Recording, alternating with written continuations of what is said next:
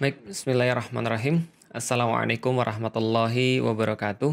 Alhamdulillah, puji dan syukur senantiasa kita panjatkan kepada Allah Subhanahu wa taala, zat satu-satunya pencipta manusia, zat satu-satunya yang telah memberikan kepada manusia satu agama, Allah menurunkan satu agama kepada kita, Islam, yang dengan Islam itulah kita mengetahui bagaimana cara hidup sebaik-baiknya sebagai seorang manusia dan bagaimana caranya untuk punya manfaat bagi orang lain dalam kehidupan kita itu. Maka ketika kita mempraktekkan seluruh ajaran-ajaran Islam, kita menggunakan apa yang telah dibawa oleh Allah Subhanahu wa taala, kita berdoa agar apa pun yang terjadi pada kita di dunia, apa pun yang kita lakukan di dunia ini adalah menjadi bagian yang nanti akan diangkat oleh Allah uh, ketika kita berjumpa dengannya di yaumil hisab nanti. Salat dan salam semoga tercurah dan terlimpahkan kepada baginda Nabi besar Muhammad Sallallahu Alaihi Wasallam, manusia mulia yang senantiasa kita rindukan, senantiasa kita kangeni, dan uh, sebentar lagi ketika kita masuk ke dalam bulan Ramadan insya Allah bertambah-tambahlah kerinduan kita kepada beliau. Karena kita banyak bersolawat kepada beliau karena kita banyak diceritakan tentang kisah-kisah beliau maka mudah-mudahan sebagaimana beliau menjalani dan mengistimewakan bulan Ramadan seperti itu pula kita menjalani dan mengistimewakan bulan Ramadan. Teman-teman sekalian insya dirahmati Allah selamat datang kembali dalam ngaji jomblo. Mudah-mudahan nggak bosen. Uh, kalau saya sih ya tetap harus menyampaikan karena bagaimanapun juga apa yang saya dapatkan daripada Islam, kalau seandainya ini bisa lebih bermanfaat bagi banyak orang, maka ini yang saya harapkan menjadi bagian daripada uh, keringanan yang nanti saya terima dari Allah di yaumil hisab. Nah, jadi kalau teman-teman misalnya bosan ya nggak ada masalah, kita tetap akan menyampaikan dan mudah-mudahan bagi teman-teman yang mau tetap mendengarkan, bagi teman-teman yang mungkin punya permasalahan yang perlu untuk diselesaikan, mudah-mudahan materi-materi yang saya sampaikan ini, sharing yang saya sampaikan ini bisa menolong mereka yang lagi dalam keperluan. Dan kali ini kita masuk ke dalam tema uh, mulai dari mana? Uh, dari mana kita mau mulai? Jadi gini teman-teman sekalian Dulu ketika saya sebelum menikah, uh, teman-teman sudah tahu saya sudah pernah cerita bahwa saya punya pacar. Ketika saya punya pacar, lalu kemudian pacar saya itu uh, apa namanya kuliah di Jakarta, saya kuliah di Bogor, kita tetap melaksanakan pacaran itu. Singkat cerita sampai pada satu titik semester 3 saya masuk Islam tahun 2002. Tahun 2002 saya masuk Islam, kemudian ada banyak sekali yang berubah. Apa yang berubah paling besar? Yang berubah paling besar adalah persepsi hidup, cara berpikir. Visi hidup itu berubah sama sekali, cara melihat berbeda. Dan ketika cara kita melihat itu berbeda, seperti yang saya sampaikan dalam materi mencari kayu di tengah hutan, maka semuanya akan ikut berbeda, semuanya akan ikut berubah. Jadi kalau teman-teman di sini ada yang merasa aneh, ada yang merasa bingung, ada yang merasa kok bisa ya Felix Xiao itu dari yang bukan muslim kemudian jadi muslim, lalu kemudian perubahannya bisa begitu. Ya bisa karena persepsinya sudah berubah. Karena kita tahu bahwa yang menentukan segala-gala itu adalah persepsi hidup. Dalam bahasa uh, agama adalah akidah. Akidah adalah dasar yang menentukan bagaimana cara kita memandang satu peristiwa, bagaimana cara kita menilai satu peristiwa, lalu kemudian uh, mengubah urutan kepentingan dalam hidup kita, mana yang jadi prioritas, mana yang nggak jadi prioritas, dan mengubah emosi kita dan semuanya. Kalau bisa dikatakan itu uh, dalam satu kisah ketika ketika Ja'far bin Abu Talib itu berdebat dengan Amr bin As yang waktu itu belum masuk Islam di depan Raja Najas, maka ketika dituduh macam-macam bahwa Amr bin As Amr bin As menuduh Ja'far bin Abu Talib dan kaum muslimin itu merusak uh, tatanan masyarakat orang-orang Quraisy, lalu kemudian menyebabkan eh, ketegangan dalam masyarakat Arab, mereka bikin agama baru, mereka bikin sesuatu yang ya kalau zaman sekarang ya mungkin tuduhan-tuduhan seperti anti NKRI, lalu kemudian radikal, intoleran dan segala macam, maka Ja'far bin Abu Talib cuma menyampaikan tentang perubahan-perubahan yang yang terjadi setelah mereka mengenal Islam. Kenapa? Karena semuanya itu berubah sebab ada akidah yang berbeda. Maka seseorang yang punya akidah yang berbeda, pertanyaannya bukan apa yang berubah dari dia. Tapi pertanyaannya yang mana lagi yang nggak berubah dari dia. Sama kayak saya. Ya banyak sih yang nggak berubah, tetap sipit, iya, tetap putih, iya, tetap ganteng katanya, gitu ya. Uh, tapi ada banyak yang berubah di dalam diri saya daripada perubahan cara pandang. Nah, itulah kemudian yang disebut dengan persepsi. Maka ketika saya sudah punya persepsi tentang Islam, maka berbeda cara saya melihat.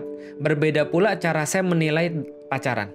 Bagaimana uh, bagaimana saya kemudian uh, melihat pacaran itu menjadi berbeda. Kenapa menjadi berbeda?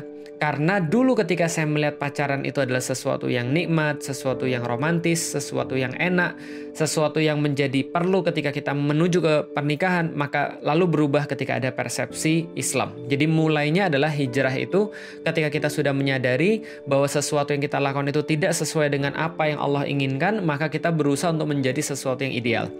Ini adalah mulainya dari sini. Kita harus mulai memang dari awal banget. Karena awal daripada perubahan ke arah yang baik adalah menyadari sesuatu yang salah. Karena itulah di dalam syahadat kita Allah sampaikan, Allah ajari asyhadu an la ilaha illallah. Pertama kali sebelum mengakui adanya Allah, kita harus mengingkari dulu sesuatu yang salah. Nah, jadi awal daripada perubahan adalah mengetahui dulu yang mana yang salah di dalam hidup kita yang tidak sesuai dengan syariat Allah, yang tidak sesuai dengan aturan-aturan Allah. Kenapa? Ya kalau masih ada yang nanya kenapa, berarti kita balik lagi karena kita sudah jelasin dari awal dalam masalah persepsi, dalam masalah why, nikah, dan segala macam. Kalau kita menganggap nikah ini adalah ibadah kepada Allah, maka kita harus pastikan yang kita lakukan ini sesuai dengan apa yang Allah sampaikan. Karena kalau tidak, berarti rusaknya manusia, bukan rusaknya Allah. Andaikan kemudian matahari itu tidak ikut aturan Allah, ya matahari pasti rusak. Andaikan kemudian alam semesta nggak ikut aturan Allah, alam semesta pasti rusak. Tapi alam semesta, lalu kemudian awan, angin, air, uh, gunung, pohon dan segala macam semua bertasbih pada Allah dalam arti mereka melakukan ketaatan pada Allah sehingga mereka nggak akan rusak. Yang rusak siapa? Manusia yang nggak ikut aturan Allah. Nah kalau seandainya manusia juga tidak ikut aturan Allah dalam cara mencari kebahagiaan dalam pernikahan atau menuruti perintah Allah dalam pernikahan itu sendiri atau cara mencari pasangan untuk dinikahi maka dia juga pasti akan rusak. Maka saya punya persepsi yang lain, punya persepsi yang baru, yaitu adalah cara Islam memandang tentang kehidupan dan pernikahan, maka pacaran tuh menjadi sangat-sangat nggak enak. Maksudnya nggak enak tuh gimana? Nggak nafsu lagi, nafsu itu memang masih ada.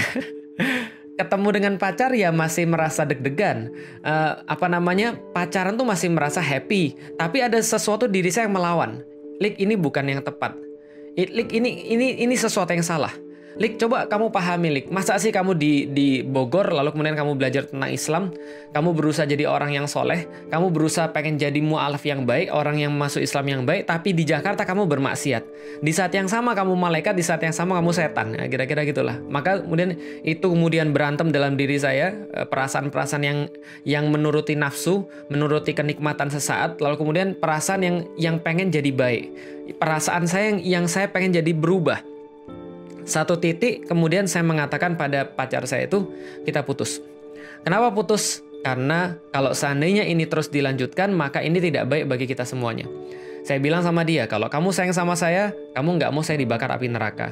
Kalau saya, karena saya sayang, saya sayang sama kamu, maka saya juga nggak mau kamu dibakar api neraka. Karena itu kita putus aja. Selengkapnya baca di buku udah putusin aja. Nah itu tentang kenapa pacaran tuh bukan cara untuk mendapatkan pasangan yang baik. Nanti teman-teman boleh baca di udah uh, udah putusin aja.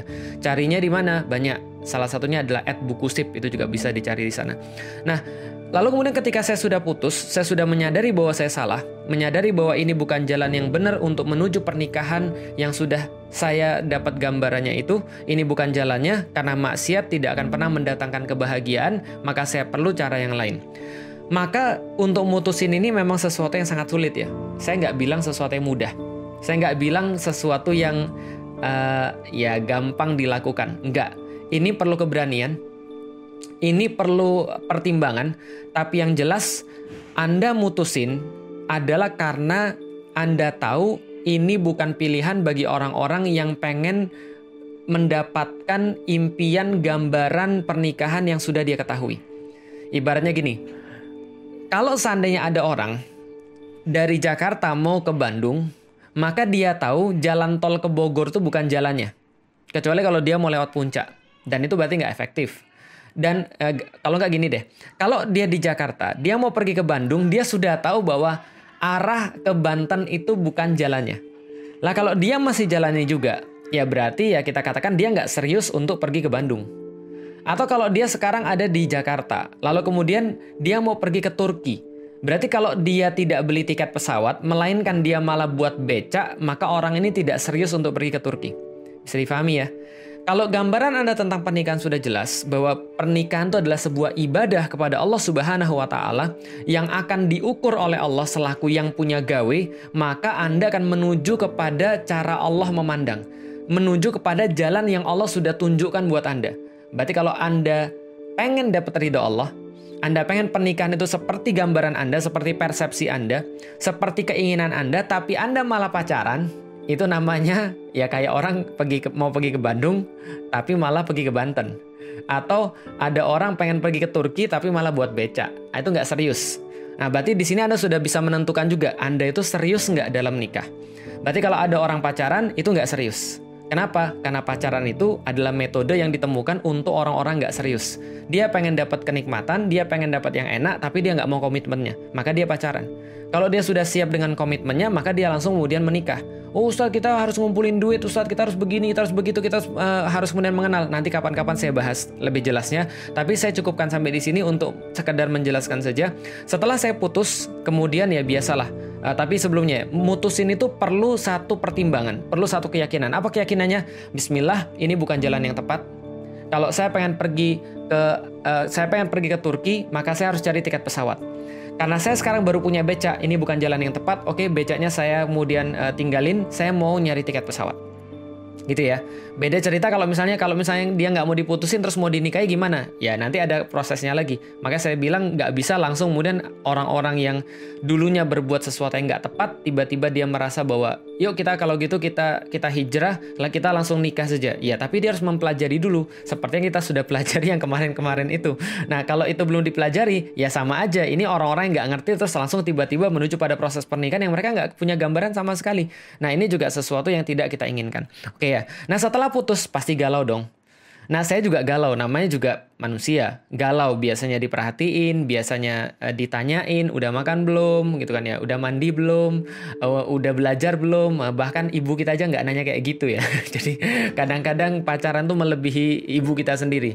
Dan bahkan kita memperlakukan kadang-kadang pacar kita lebih daripada ibu kita sendiri. Itulah nggak adilnya. Kita anggap itu cinta padahal itu cuma nafsu doang.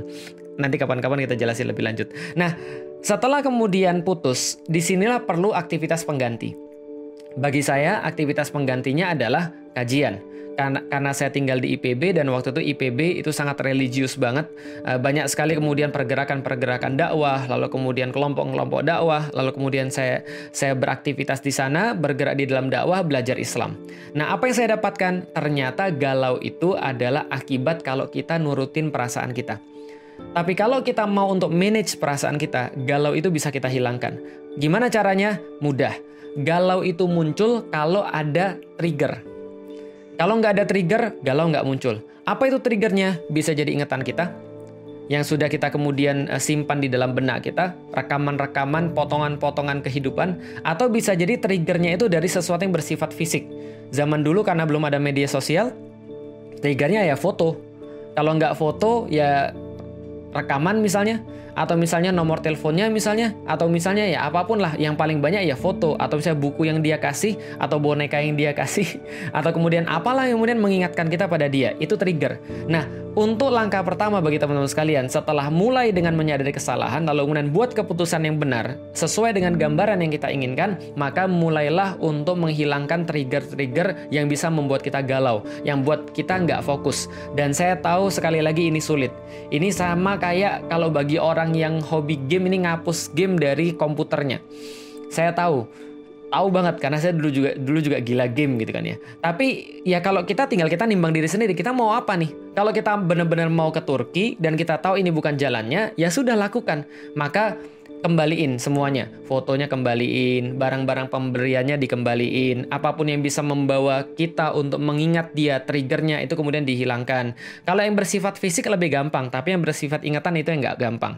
Kalau yang bersifat, bersifat fisik caranya seperti apa? Ya kalau zaman sekarang unfollow Serius, nggak ada gunanya kalau Anda stalking orang-orang yang Anda suka atau stalking mantan Anda. Serius nggak ada gunanya. Kenapa? Anda dapat nggak mendekatkan dia kepada dia juga nggak. Anda mempersiapkan diri juga tidak. Yang Anda dapat hanya kemudian kemungkinan-kemungkinan atau potensi-potensi untuk bermaksiat.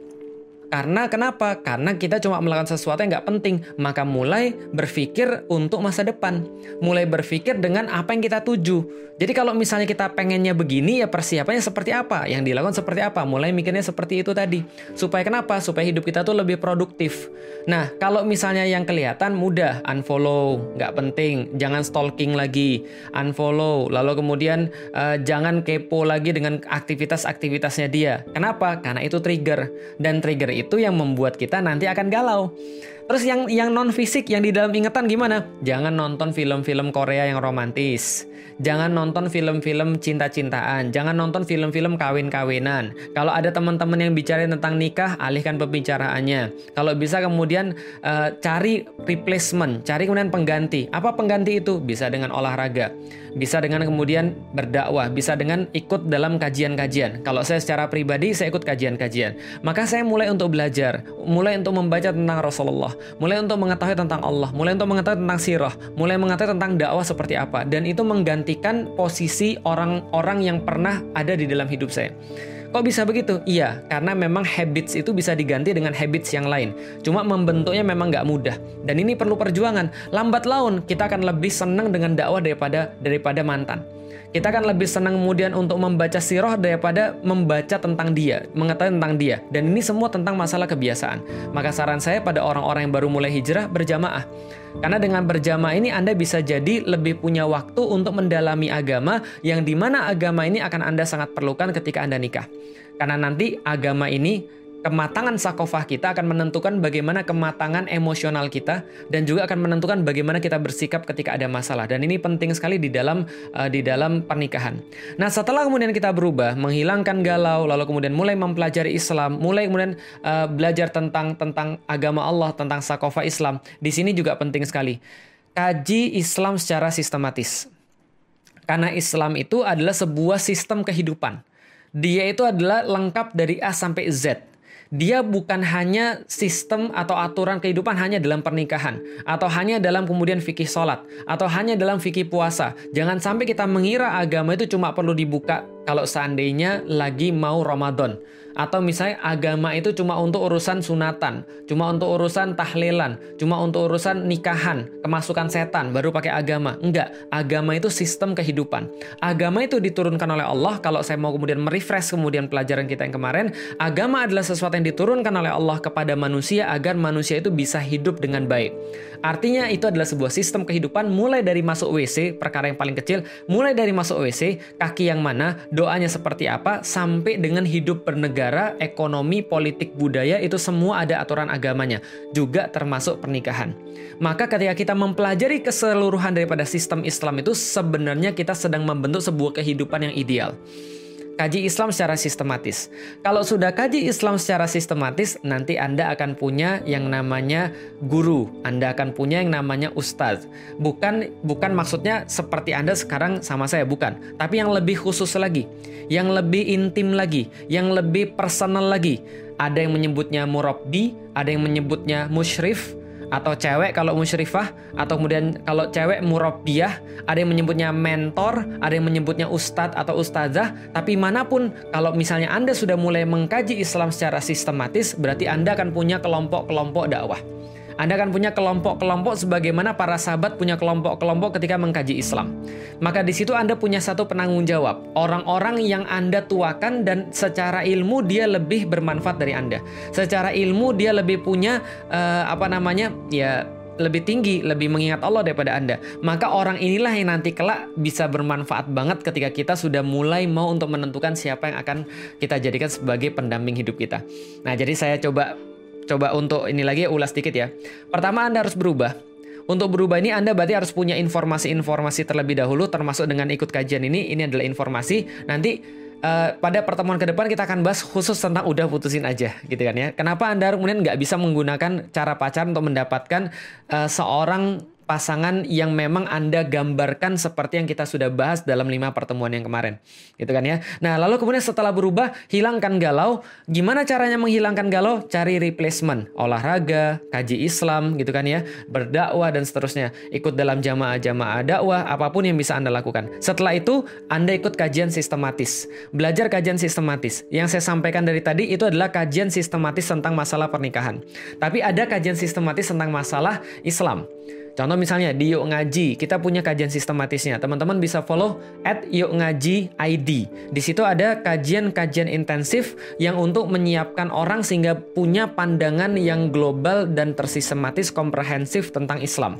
Salah satunya adalah program FAS yang digawangi oleh uh, Ustadz Wimar. Itu juga bagian daripada Yuk Ngaji. Nah, jadi ini adalah kemudian teman-teman bisa unen untuk ikut kajian-kajian tersistematis sampai punya mentor, musyrif atau musyrifah, murabbi atau murabbi Rabbiyah yang nanti mereka akan memainkan peranan yang sangat penting ketika Anda milih seseorang. Jadi mulainya dari situ dulu ya. Berarti jangan masuk kepada hal-hal yang salah kayak pacaran. Lalu kemudian mulailah untuk mengkaji Islam yang benar dan ini penting banget karena ini menentukan nanti Anda siap atau tidak. Saya sudah cerita sebelumnya, Ustadz Salim Afilah perlu waktu kira-kira 4 atau 5 tahun saya lupa untuk mempersiapkan pernikahan dia. Saya memerlukan waktu 4 tahun dari awal-awal tahun 2002 ketika saya masuk Islam. Kemudian saya bilang sama bapak saya, Pi Felix pengen masuk Islam, lalu dibilang mesum. Sampai tahun 2006 ketika saya datang lagi, lalu saya bilang, Pi ini calon saya, saya mau nikah. Dan bapak saya sudah melihat keseriusan saya dan sudah melihat tanggung jawab saya, ini penting banget. Karena dalam mengkaji Islam itulah, dalam berdakwah itulah nanti akan dilatih seluruh persiapan-persiapan Anda untuk kemudian berkeluarga. Karena salah satu ujian dalam berkeluarga itu adalah mengurus mengurus keluarga dan mengurus keluarga ini sudah dilatih ketika kita mau untuk mengurus umat, mau untuk kemudian uh, meringankan beban umat, mau untuk kemudian berdakwah di jalan Allah Subhanahu wa taala. Jadi dari sini mulainya. Jadi di situlah teman-teman nanti akan merasa bahwa teman-teman sudah siap. Kapan kita merasa bahwa kita sudah siap? Kita merasa kita sudah siap kalau seandainya memang kita sudah dengan mengkaji Islam itu lalu kemudian dengan mengetahui tentang segala macam tentang Islam sehingga kita punya gambaran-gambaran yang baik nanti di situ kita merasa oke okay, sudah saatnya karena saya sudah bisa menyelesaikan permasalahan saya sendiri saatnya bagi saya untuk menambah beban saya untuk menyelesaikan permasalahan orang lain. Dan ini tepat dan ini penting banget nikah itu bukan untuk menyelesaikan masalah Anda. Jadi jangan berpikir untuk nikah kalau Anda sekedar mau nikah itu cuma untuk membagi beban Anda dengan orang lain. Jangan kemudian untuk nikah kalau sekedar Anda punya banyak sekali masalah-masalah dan Anda berharap ketika masalah itu bisa selesai dengan menikahi dia. Itu namanya ngoper beban. Nikah itu sebaliknya. Nikah itu apalagi bagi laki-laki. Nikah itu adalah Anda sudah bisa menyelesaikan permasalahan Anda sendiri, lalu ketika Anda sudah bisa menyelesaikan permasalahan Anda sendiri, Anda mau untuk membantu menyelesaikan permasalahan orang lain. Tapi yang disono nggak boleh kemudian mentalnya saya pengen bagi masalah di, untuk diselesaikan. Nggak. Dia juga sama. Saya dia pengen untuk menyelesaikan permasalahan orang lain. Kenapa? Begitu mereka menikah, anda nggak usah cari masalah, Anda akan dapat masalah yang baru yang lebih berat. Kenapa? Karena Allah akan terus tambahkan. Allah akan terus kemudian uji kita dengan segala macam yang ada di dunia ini. Apalagi orang sudah menikah itu nambah ujiannya. Supaya apa? Supaya nambah pahalanya. Supaya nambah kebaikannya. Maka ketika kita mengkaji Islam, kita bisa menyelesaikan permasalahan-permasalahan kita sendiri. Kita bisa menyelesaikan seluruh problem-problem dalam kehidupan kita. Seluruh hal-hal yang nggak bagus dalam kehidupan kita. Di situ pentingnya ngaji. Bagaimana cara menanggapi orang, bagaimana kemudian cara menghadapi orang, bagaimana ketika kita menemukan sesuatu yang kita nggak senang, bagaimana ketika eh, ketika kita marahan, bagaimana ketika kita mengurus masyarakat, mengurus umat dan segala macamnya, bagaimana berkorban dan seterusnya. Ini adalah bagian-bagian yang akan kita dapetin ketika kita sudah ngaji. Yang sulit adalah kalau ada orang yang tiba-tiba dia baru hijrah terus kemudian bilang langsung mau nikah. Padahal dia belum belajar apa pun di dalam Islam. Ini sulit. Boleh nggak? Boleh, nggak ada masalah. Cuman dia nanti akan sulit lagi untuk belajar. Dan siapa yang menjamin? Teman saya ada yang sudah mengkaji Islam. Sudah lama mengkaji Islam, nikah aja bisa gagal. Kalau andai kan ada orang yang sudah lama mengkaji Islam aja nikah bisa gagal. Kalau ada orang yang belum tahu Islam sama sekali, belum persiapan sama sekali, terus tiba-tiba nikah hanya gara-gara dia nggak mau maksiat. Bagus sih, nggak mau maksiat, lalu kemudian dia nikah. Tapi permasalahannya dia juga nggak punya bekal untuk nikah. Ini ya tidak ideal. Makanya dulu ketika di kampus sering kali ada satu slogan di antara kita, mau pilih mana? Yang sudah dibina baru dibini atau yang dibini baru dibina. Kalau yang sudah dibina, sudah ikut pengajian intensif, mereka akan sudah tahu tentang tentang kehidupan. Mereka sudah tahu prioritas dalam nikah itu apa. Dia akan akan mudah untuk bisa memahami andai kan suaminya punya kekurangan-kekurangan. Dia akan bisa kemudian untuk diajak lebih tough dalam kehidupan karena dia sudah tahu tujuan dia mau ke mana. Tapi dia harus dibina dulu, baru dibini. Nah, ada lagi yang lain ngelihat wah ini kayaknya bening, ini kayaknya cantik, ini kayaknya bagus ini untuk dijadikan istri saya. Tapi dalam kemudian dia mau menikahi, kita sudah kasih tahu, Mas, ini nanti resikonya besar loh. Kenapa? Karena perempuan itu, kalau saya dia belum mengkaji Islam, dia belum tahu tentang Islam, belum tahu tentang bagaimana cara menyikapi kehidupan secara benar dan tepat, maka ada chance dalam kehidupan Anda nanti Anda punya masalah. Oh nggak apa-apa saat, yang penting nanti nikah dulu, dibini dulu baru dibina. Lah kalau sudah dibini, lalu kemudian dicoba untuk dibina, terus nggak bisa dibina, Terus choice yang tersisa apa? Dibinasakan. Jadi ini maksudnya. Nah inilah pentingnya. Maka ketika saya sudah kemudian melihat semua itu, sorry, saya sudah menjalani semua itu, maka saya tahu kapan saya siap ketika saya sudah benar-benar mengatakan, oke, okay, saya perlu menikah karena Allah. Saya perlu menikah lillah dan itu tema yang nanti akan kita uh, jadikan sebagai bahasan besok insya Allah.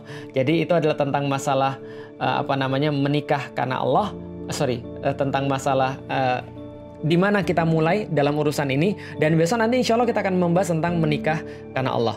Baik, saya selesaiin dulu untuk rekamannya. Nanti insya Allah kita akan melakukan tanya jawab seperti yang saya janjiin tadi. Tapi tanya jawab ini nggak akan direkam masuk ke YouTube hanya uh, untuk uh, Instagram saja.